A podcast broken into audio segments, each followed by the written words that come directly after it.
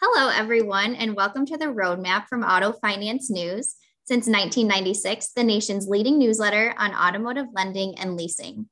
I'm Whitney McDonald, and this is the December episode of the Industry Pulse, a monthly market update on trends in the auto finance and credit, in credit quality, credit demand, residual values, regulatory compliance, macroeconomics, and more. It is my pleasure to introduce two familiar faces from McGlinchey, partner and lawyer Kelly Lipinski, and Mark Edelman, chair of the National Consumer Financial Services Compliance Practice. Thank you for being here for our last Industry Pulse of the year. A theme since the pandemic hit has been the transition of technological advances, shifting business strategies, and how to implement those new products to best serve partners and consumers while remaining compliant. I'm looking forward to diving into this topic with you both today. Thanks for both being here. Thank you. Thank you, yes. Whitney. I, I, jumped the gun to say hi, but thank you the Finance News for hosting us and welcoming us to this to this event. Yes, of course. Um, well, with all of that, let's go ahead and get started. So um, that brings us to our first question. Auto Finance News has been following the refinancing in the market. So, what are you guys seeing in terms of refinancing?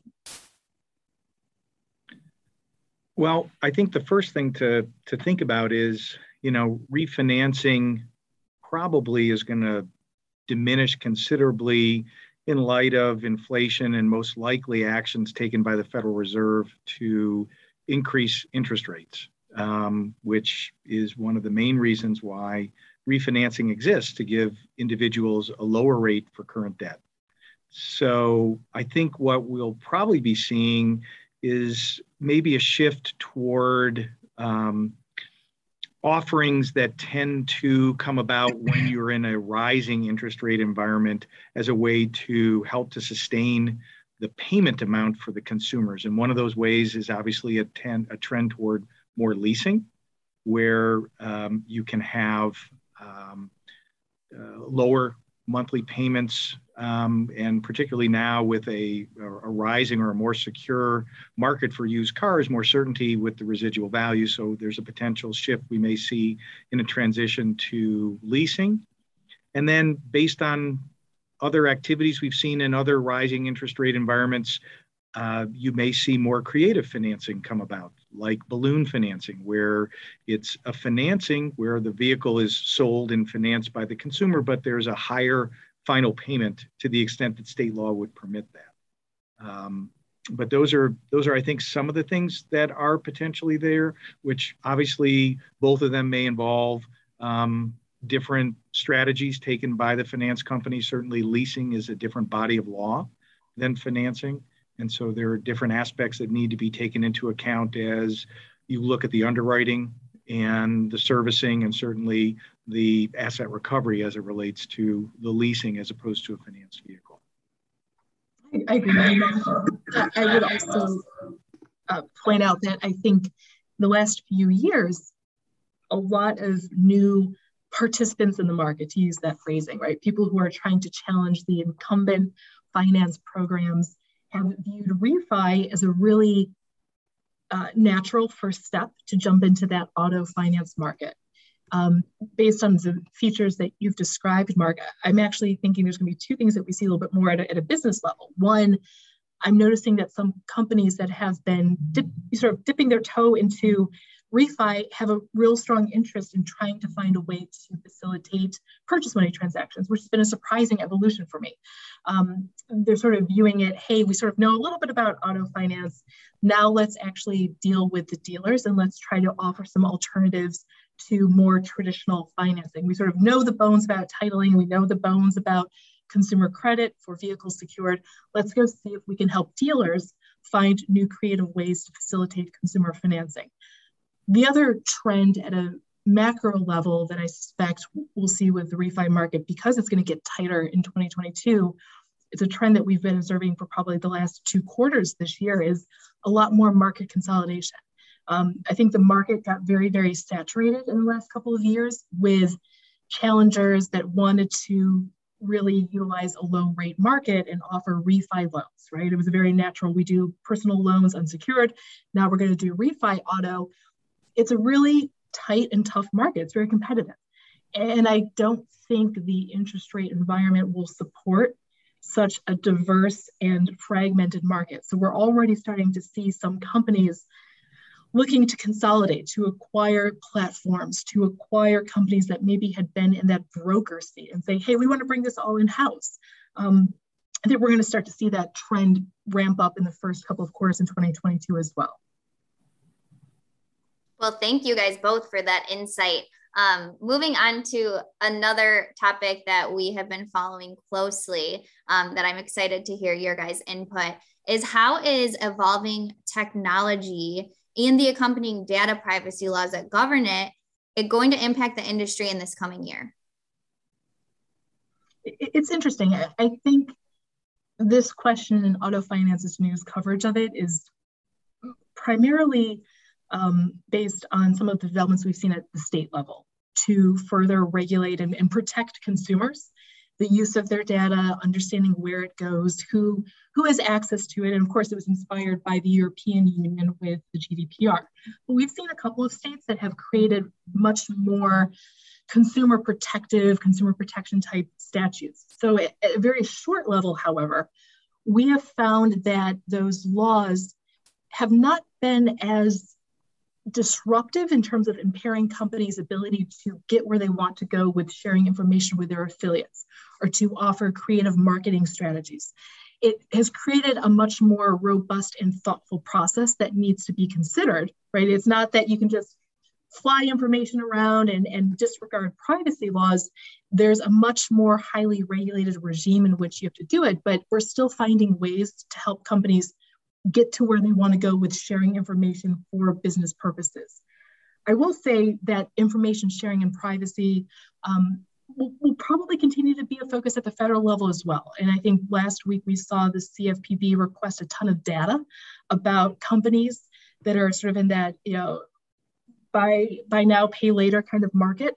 Um, and there's been a little bit of inquiry and curiosity from the cfpb to gather information about how customer information is being used how it's being gathered who has access to it etc is that a direct challenge based under the privacy laws that you asked about? Probably no but i think it reflects an overarching federal level curiosity in terms of how companies gather customer information how they're protecting customer information as well no, I think that's a very good point. And you know, telematics have been around for a while in terms of vehicle and gathering information.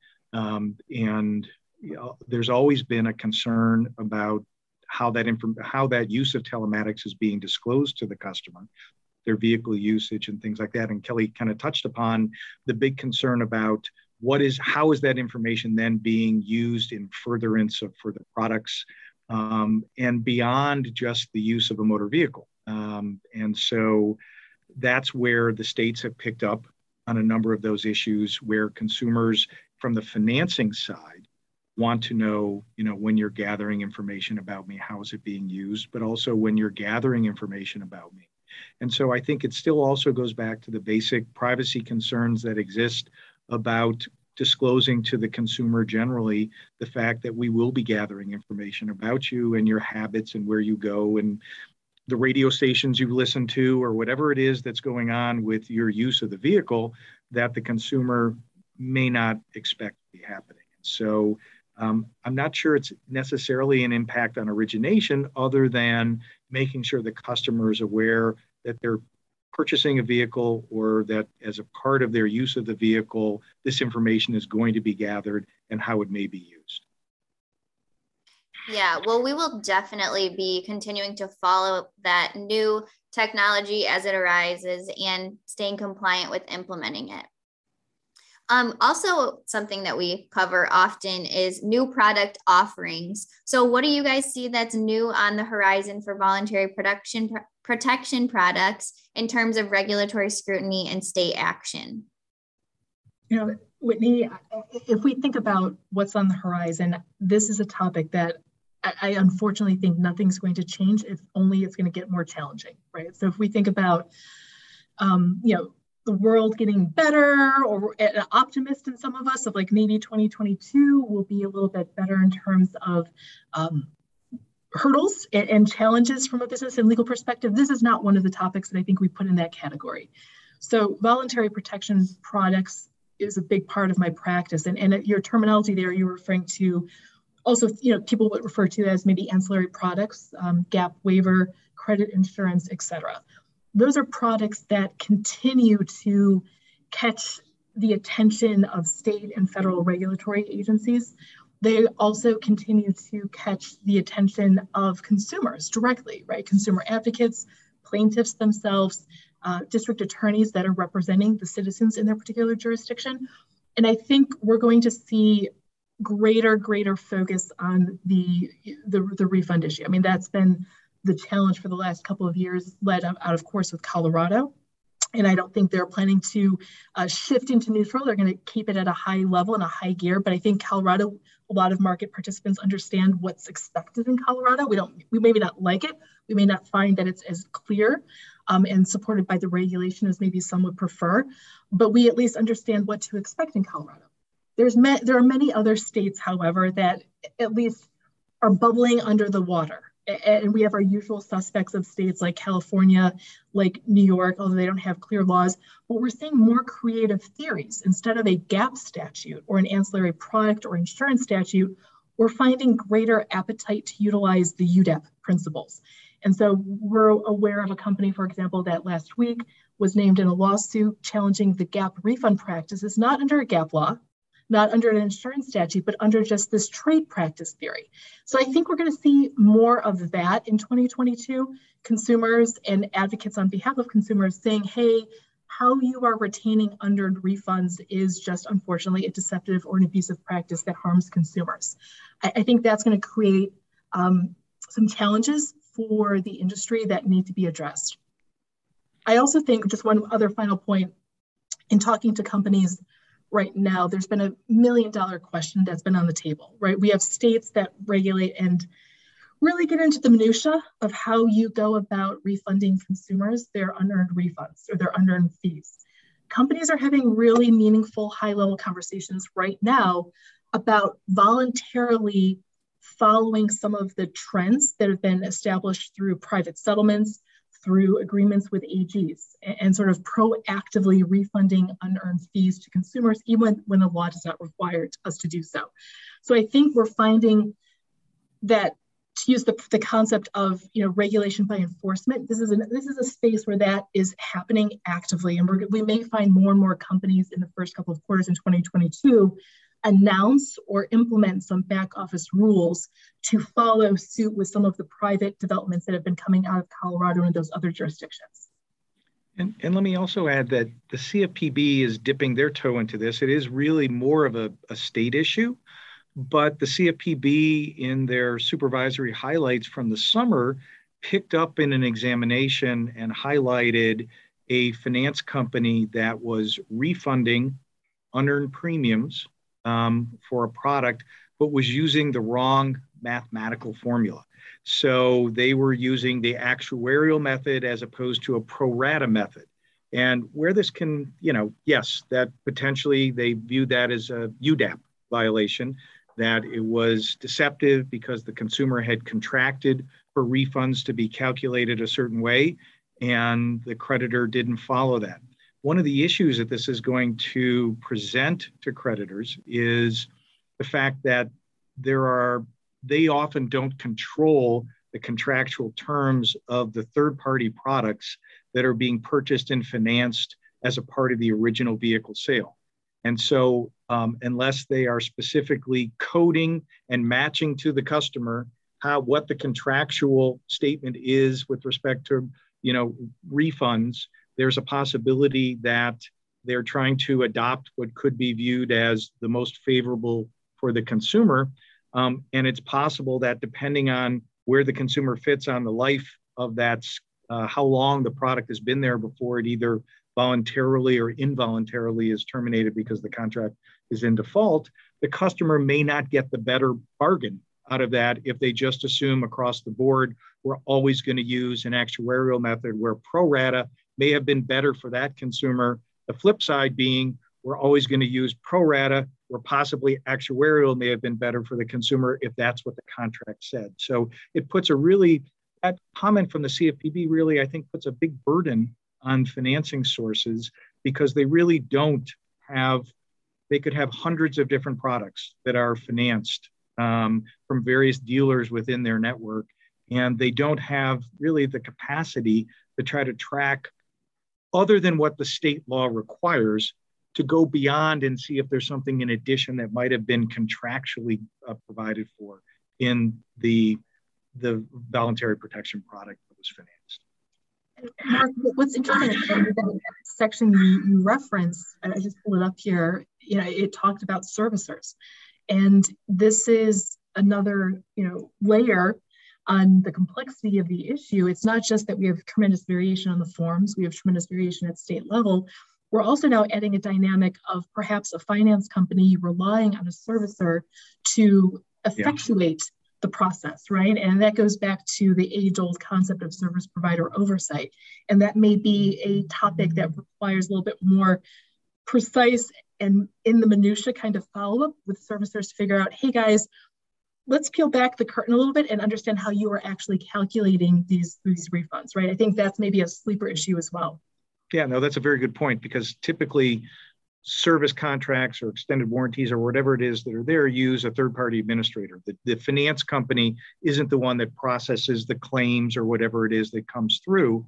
And, you know, that's a very good point. To, to, it adds an additional burden on the finance company, not only to make sure that they've got the right people doing it, but that this level, as Kelly said, minutia, which again is all part of what compliance is about, it's all about following and being in compliance with, you know, all of the requirements. It just adds another layer of oversight and external um, supervision. Yes, thank you both for those responses. Um, we'll be following state by state those regulations, um, looking ahead. But kind of to close this out a little bit, looking into 2022 in the coming months, what are we going to be seeing as far as in vehicle payments and connected cars technology?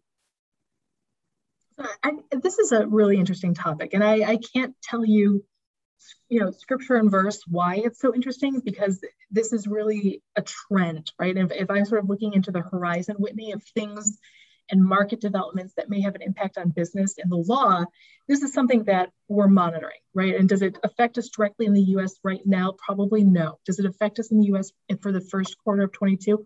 Probably no.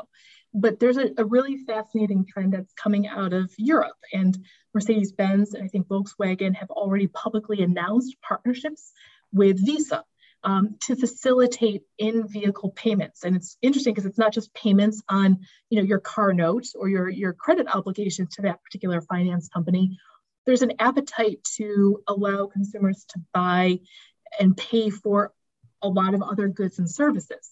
And, and, so we're noticing and sort of tracking this trend, waiting for it to cross the Atlantic. Um, but as we saw with GDPR, you know, privacy and, and sort of cutting edge technology based issues do make their way here. And I think companies are probably evaluating that domestically. Um, we're not there yet in the US to facilitate that, but I think there will be a trend and sort of an appetite in the US in the next year or so to facilitate in car payments. Now, there are, of course, a lot of privacy issues that come into that, authenticating the identity of who the heck is actually requesting the payment, to which account is it coming from. We have a regulatory regime that is different than the EU. Um, obviously, privacy protections, we're getting a little bit more analogous and they're getting a little bit more similar. But in terms of just the comprehensive nature of consumer financial protection in the US with our payments laws, our payment systems, et cetera, it's not a perfect one for one match. And there will be some challenges to make it go live as quickly. But this is a trend that I think has no, it's not slowing down. And I think we're going to have a lot of interest both from consumers. This is not going to just be a market driven development. This is going to be a consumer driven development as well. This is what consumers want. And this is what a lot of manufacturers and finance companies, I think, want to respond to and meet the customers where they are. I agree with everything Kelly said. It sounds cool, which means it'll happen eventually. Um, and it really becomes an interesting question because is it a manufacturer question or is it a financing source question? Mm-hmm. Because you know, it's a payment processing that's really tied into the vehicle itself. That's right. Um, as opposed to the financing of, of the vehicle. So you have manufacturers who really don't deal with this side of the house. Um, you know, that's not their business. And so it will be interesting to see how that all plays together because it also isn't a piece of the financing side because the financing side is a closed end finance. So, you know, you're paying for the vehicle. So the question is, how does all that interplay with each other and who's going to have responsibility um, and how is all that going to work? And is it going to expand some of the opportunities for the financing sources to maybe provide an open end credit or some type of situation for the individual to use through the vehicle that they didn't manufacture?